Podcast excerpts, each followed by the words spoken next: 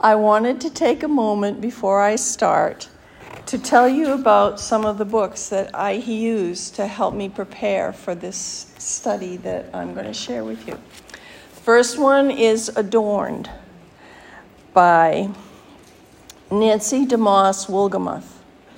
And this is an excellent book, and you can find it in the Book Cove. Okay, and then the second book that I used was God's Priorities for Today's Woman. And this is by Lisa Hughes. Let's take a minute to pray and then we can begin.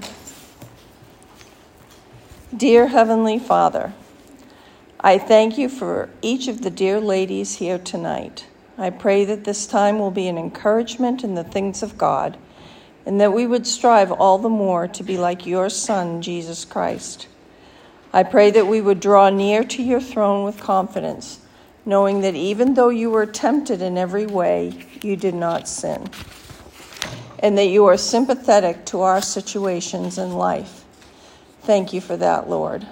I pray that the words of my mouth and the meditations of your hearts will be pleasing in your sight, O Lord.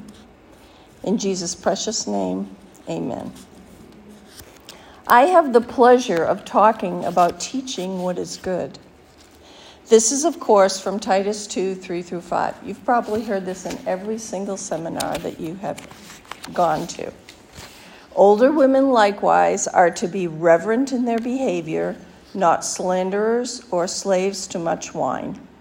They are to teach what is good, and so train the young women to love their husbands and children to be self controlled, pure, working at home, kind and submissive to their own husbands, that the word of God may not be reviled. So, the first point of this talk is teaching what is good. Who is to do the teaching?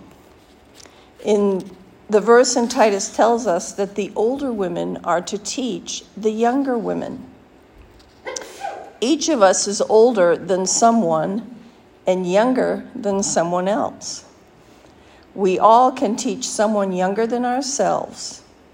I remember I was invited to a brunch many years ago with a number of ladies from the church, and the topic was about older women and what they teach. I thought to myself, I'm not an older woman. But as I grow older, I realize the wisdom of that opportunity that God has put before me. We are all going to become older women unless the Lord returns first. I think the younger ladies sitting here are wondering if this talk is for them. They might be thinking, I'm not even close to being an older woman. You're exactly right. But at your age, you are forming the habits that will make you a Titus 2 woman. This woman is a woman whose opinion is valued in the church and in the world because she is a woman that is self controlled, kind, caring, and loves those around her. She has the servant heart of Christ and desires to live her life bringing honor and glory to the Lord. She is a shining light in the darkness. She is a Proverbs 31 woman. You are at a perfect time in your life to start thinking and doing the things that will make you a respected lady in every area of your life. The world tells you to keep your eye on your appearance, and that is important to a degree. But you are called by God to focus on the beauty of godly character and a right heart. Nancy DeMoss Wolgemuth says one way you can do that is to befriend an older woman.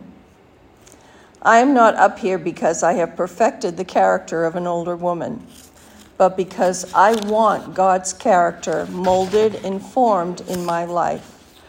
I look at my life and often see only weakness and lack compared to Jesus.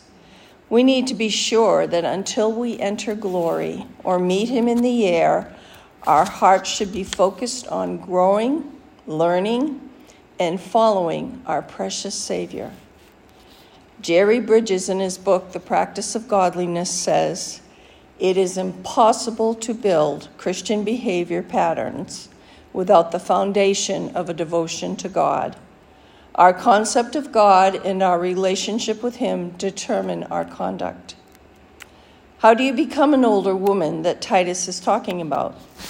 Ecclesiastes 12:1a tells us, "Remember also your creator in the days of your youth." The way to being a Titus 2 older woman is to remember the God of your youth. Delight in him. Do you let thoughts of the world fill your mind? I'm sorry. Do you let thoughts of the Lord fill your mind? Do you memorize verses and will you let this commitment to Christ set the course of your life?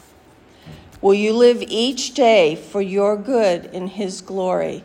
developing spiritual maturity in your youth. What will you ble- will bless you and those around you now and in your old age. Psalm 143:10 says, "Teach me to do your will, for you are my God. Let your good spirit lead me on level ground." And the result of this maturity in Christ is found in Psalm 40 verse 3. He put a new song in my mouth, a song of praise to our God. Many will see and fear and put their trust in the Lord. I had the pleasure of being at a banquet recently where Avery Johnson spoke. The former Spur continues to be on fire for the Lord. He has a new song in his mouth, a song of praise to our God, and it was a blessing to watch. In Psalm 71 17, the psalmist says, O God, you have taught me from my youth, and I still declare your wondrous deeds. And even when I am old and gray, O God, do not forsake me until I declare your strength to this generation and your power to all who are to come. This is the opportunity for older women to share their lives with younger women so that the Lord will be honored in the church. Probably my favorite verse in Proverbs is Proverbs 20 which states, The glory of young men is their strength, but the splendor of old men is their gray hair. So as you grow older, you are known for who you are and not so much for what you do. Your character stands out. So, our first point was teaching what is good. And our second point is becoming a woman of character. 2 Timothy 2:24a tells us that the Lord's servant must not be quarrelsome, but kind to everyone, able to teach. Ladies, we need to take every thought captive and make it obedient unto Christ. Second, 2 Corinthians 10 5b, the first step to being a woman of character. We control our thoughts through the working of the Holy Spirit in our lives.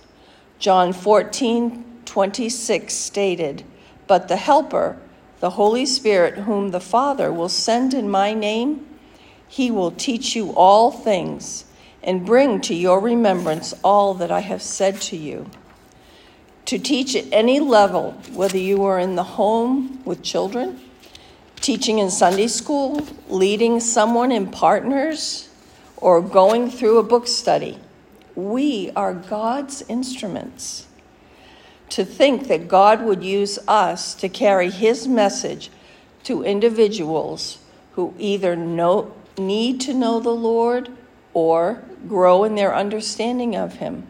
We need to thank Him for the opportunities He gives us. So we've dealt with teaching what is good, becoming a woman of character, and now we will talk about understanding good in terms of teaching.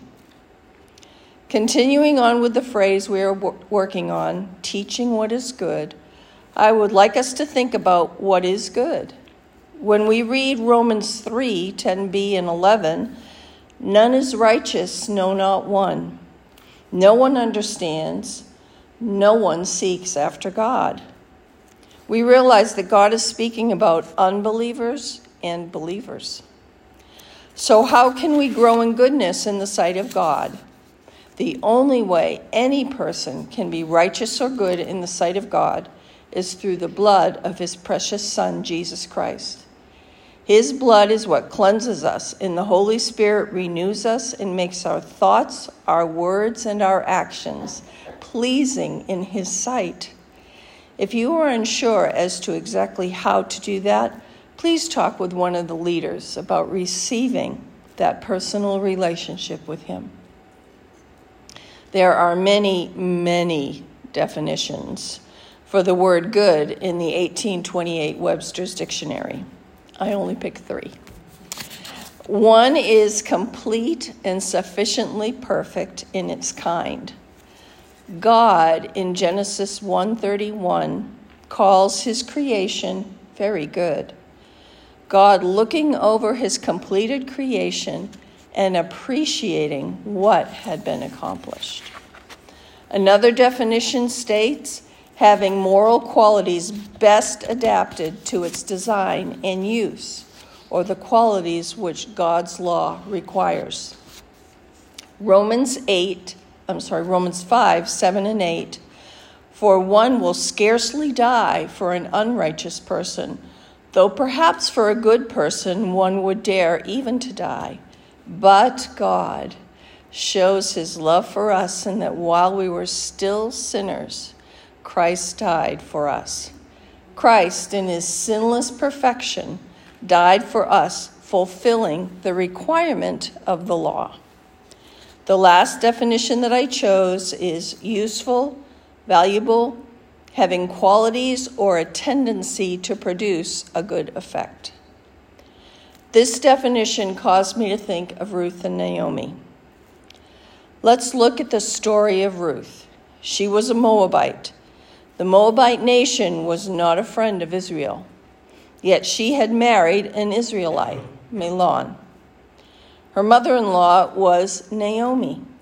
Ruth chose to go with her to Bethlehem instead of going back to her own family. Naomi was not in a good place at, her, at this time in her life. She had lost her husband and her two sons. She had nothing to offer to Ruth. Ruth's husband had died, and as Naomi said to her in Ruth 1 11 through 13a, Turn back, my daughters. Why will you go with me? Have I yet sons in my womb that they may become your husbands? Turn back, my daughters. Go your way, for I am too old to have a husband. If I should say I have hope, even if I should have a husband this night and should bear sons, would you therefore wait till they are grown? Naomi is stating the facts. Then in Ruth 1:14c it says, but Ruth clung to her. Pastor John MacArthur states Ruth, in not leaving Naomi, is testifying to her conversion from worshiping Chemosh to Jehovah of Israel. She is showing her loyalty to her husband's family. As Naomi returned to Bethlehem, she asked to be called Mara, which means bitter because in her mind the Almighty had dealt very bitterly with her. Ruth, upon arriving in Bethlehem, was ready for action.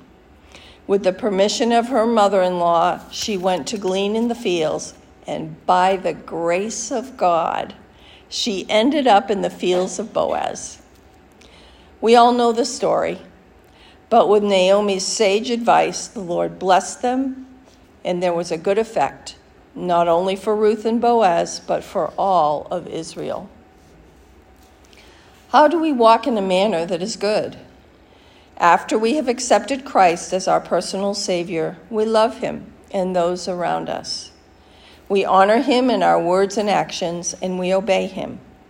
Because of the relationship that we have with our Lord, one would think that living here among Christians would be easy.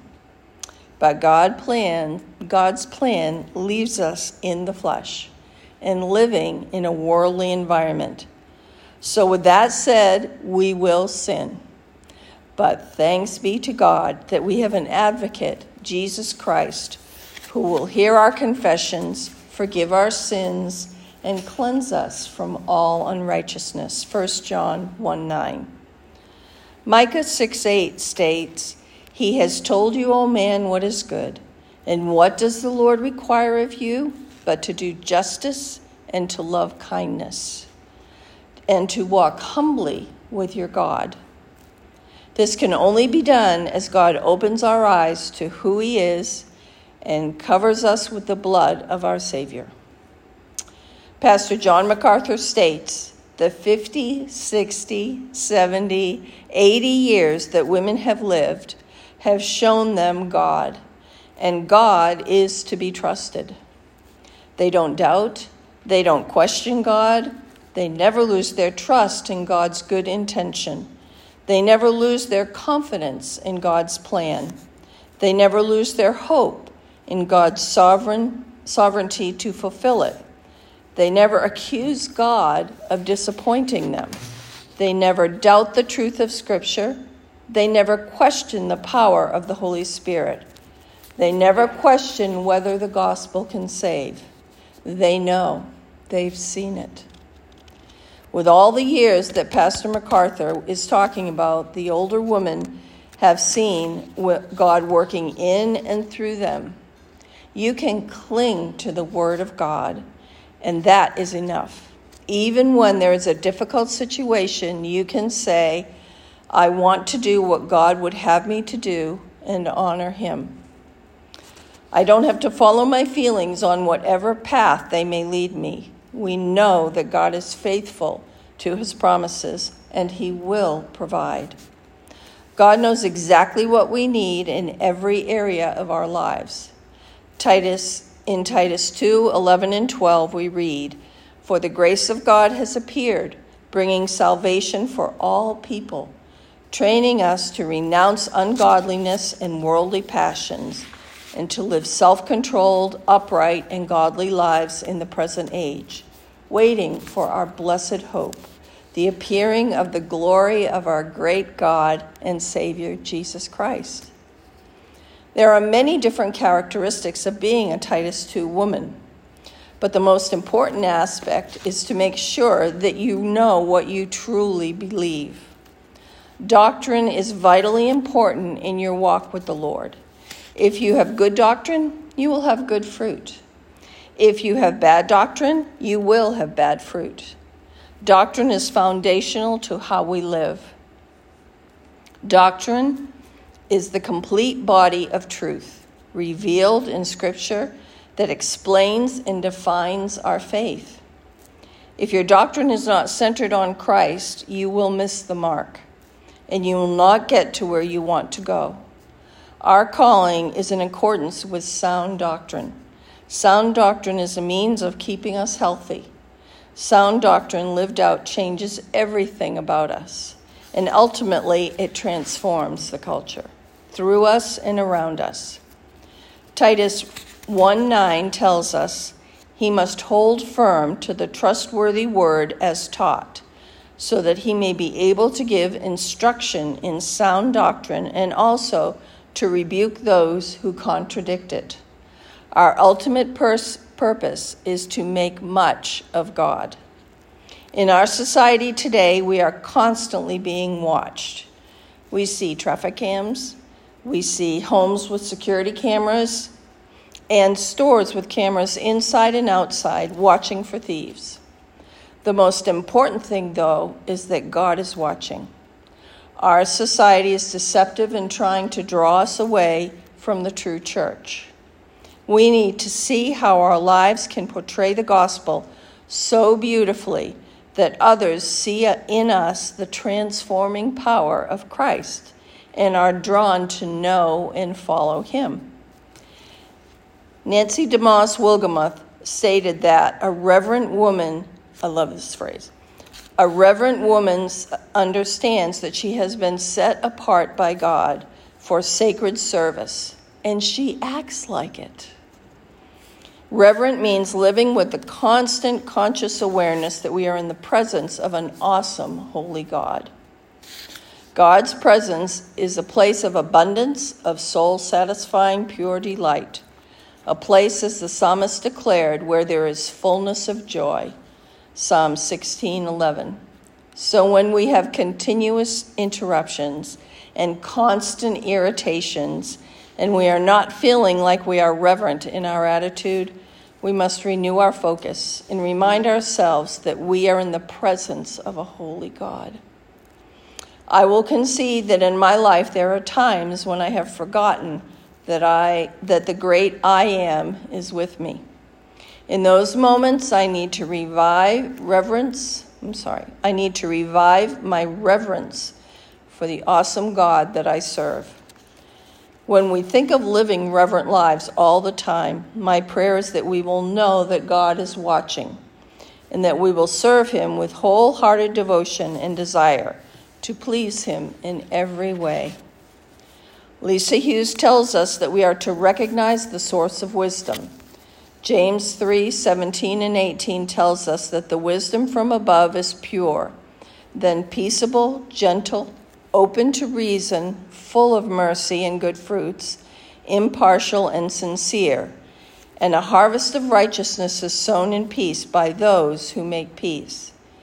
She continues by saying this is a direct contradiction to the world, to the wisdom of the world.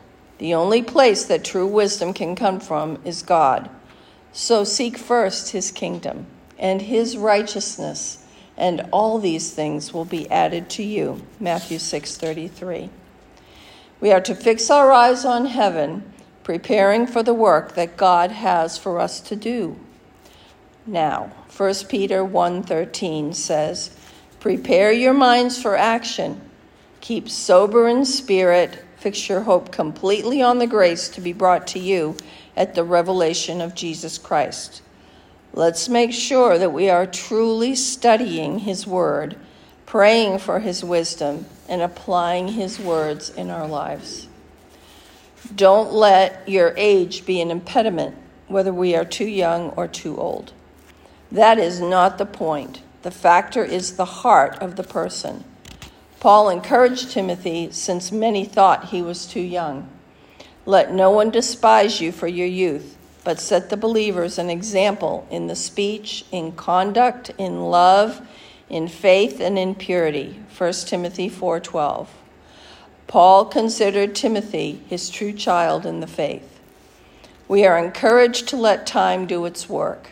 I don't know if you feel the same way that I do, but I always want to mature faster than I actually do.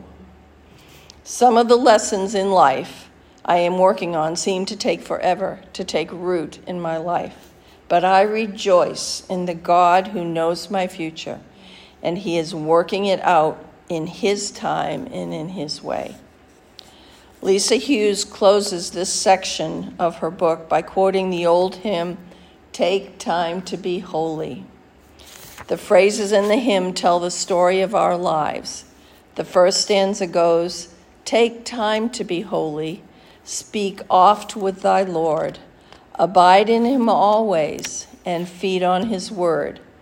Make friends with God's children, help those who are weak, forgetting in nothing his blessing to seek. We need to make the gospel of Christ beautiful to the outside world. We need to show the world that we believe what we claim, that we will trust in the Lord in the most difficult of situations. You see, God has placed us here on earth as ambassadors of the gospel of Christ, and we are called as his followers to make his love and his truth visible and believable. Let me give you an example from the book Evidence Not Seen by Darlene Deibler Rose. We just did this in the summer book study, and if you haven't had a chance to read it, I highly recommend it. Darlene Deibler Rose was a missionary to the Dutch East Indies during World War II. She was taken prisoner by the Japanese and put in a prison camp.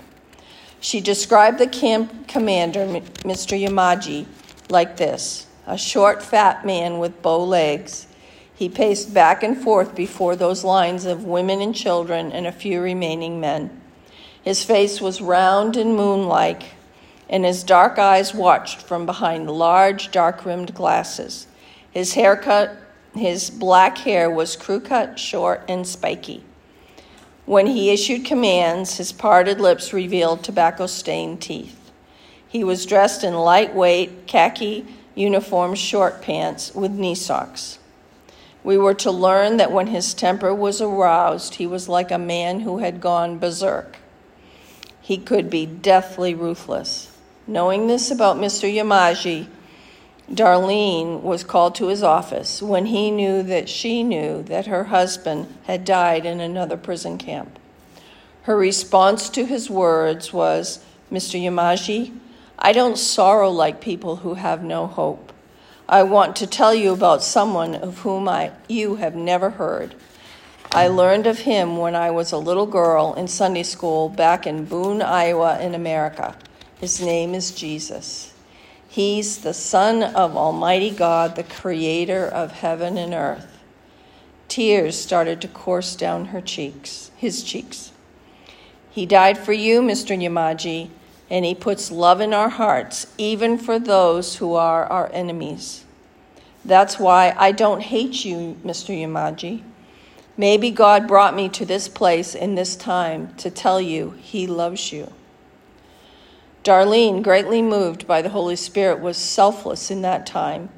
She was adorning the gospel of Jesus Christ. She wasn't thinking of her loss to the point that she could not focus her attention on those living that desperately needed a Savior, including Mr. Yamaji. We have covered teaching what is good, becoming a woman of character, understanding God in terms of teaching, good in terms of teaching, and now we will finish with living out our responsibilities. The next area that I will cover is as we mature, we would be willing to step into the responsibilities that Christ would want us to do in the church. Are we ready to minister to younger women who need encouragement? Ephesians 2:10 tells us, "For we are his workmanship, created in Christ Jesus for good works, which God prepared beforehand so that we would walk in them." Nancy DeMoss Wolgemuth tells the story of a woman, Joy Brown, in a church in Denton, Texas who was in her 70s. She was an eager student of the word, and she was considered a godly woman. She was approached by her pastor to lead a Bible study. She told him she didn't think she was ready. Hearing this, we might wonder, ma'am, if you're not ready, who is? But many of us, whatever our age or experience, could be asked the same thing and feel the same way. But the pastor was persistent. He wanted this enormous wealth of knowledge, experience, and perseverance to be shared with a younger generation who could use what this woman could teach. He assigned her to teach a small group of teenagers. She was scared to death. What would those young people possibly want to hear from an old woman like her? But she dove into the assignment by studying scripture, filling notepad after notepad, and developing detailed lesson plans. Six months into her meetings with the girls, she had hardly touched her notes. The teens were so full of questions about life, parents, sex, sin, alcohol, school, and marriage. Joy drew from her knowledge of the Word and the experience of her long life including her weaknesses, imperfections, and struggles, to respond to their questions, seeding these young hearts with biblical wisdom and perspective. She continued teaching that way well into her 90s. The generations of young women who sat under her teaching became known around church as the Brownies, and they tagged along behind her like ducklings following their mother. Young women in our world today are bombarded with false teaching and need someone to counter these constant messages. They need the voice of someone who teaches others what is truly good. They need someone who will reach out to them over an ice cream cone or a cup of coffee and encourage them to follow the God of the universe that loves them. Assure them that you will be there to listen, give biblical advice, love them, and pray for them, with them. It is a time commitment, but the blessings of the process are innumerable. God considers women to be unique. He has given us a specific ministry to one another. Paul didn't assign Titus the responsibility to teach younger women. Pastor MacArthur tells us that he was called to teach sound doctrine to the church, and he left personal discipleship and nurture of the younger women to the older women. What a blessing that we get to do this. We need to realize that teaching what is good cannot be accomplished in one meeting and everything's fine. The cultivation of new thinking patterns is so much more. It is the fruit of an ongoing process, a commitment. This message is for all of us because each of us is an older woman to somebody, and each of us is a younger woman to someone else. In different ways, in different seasons, we can be on the giving or receiving end of this life to life process. Nancy DeMoss Wolgemuth states a sense of personal failure keeps many older women from embracing this kind of ministry and these relationships. We may look at the inconsistencies and the battles in our own lives and think, how in the world could God use me to make a difference in anyone's life? None of us measures up to what we long to be. Teach out of your failure. Use them to point others to the amazing grace of God and to the Savior who can redeem sinners. The sharing of relationship between older and younger women would be neither effective nor needful if each of us, if any of us, had it all together. The bottom line is that God is able to use everything about us, our victories and our failures. None of us belongs on the sidelines. She continues by saying that she has observed older women dare to return from the sidelines and get back in the race, discovering that young women really want and need from them not an impressive personality or resume, but simply a heart that truly desires Christ and is seeking to obey Him. We will all have difficult times in our relationships in life. We need to remember that we are not alone. God is right there with us, teaching, caring, and loving us to the very end. Remember that God loves us the same on our best day and on our worst day. Older and younger women need each other. Older women need to pour their lives into younger women. Older women need to be about the business of praying for younger women and encouraging them. And younger women, in recognizing the value of the older women, have the opportunity to glean from their wisdom and faith that is being poured into their lives. But we need teachable hearts willing to adorn the gospel of Jesus Christ. This sanctification, this is the sanctification process, and it doesn't happen overnight. Our lifestyles for years as mothers is teaching the Word of God to our children that they may understand Him for themselves. When they are grown and out of the house, we still have the truth within us. And we want to continue to share that with younger women. We want to continue to pour into the lives of younger women that need the words of years of experience. I personally am very excited to see that many women in our church are taking on the responsibility of training their daughters to live for the Lord. And my prayer is that they will take the opportunity to share that wisdom with other young ladies in the church in their time. Nancy concludes We're meant to experience the strength and encouragement that flows out of doing life together, helping each other live the gospel adorned lives that in turn adorn the gospel in the eyes of the world. Psalm 133 1 tells us, Behold, how good and pleasant it is when brothers, or in our case, sisters, dwell in unity. Okay, that concludes my presentation. And I understand that I am supposed to dismiss you. So, thank you. Okay.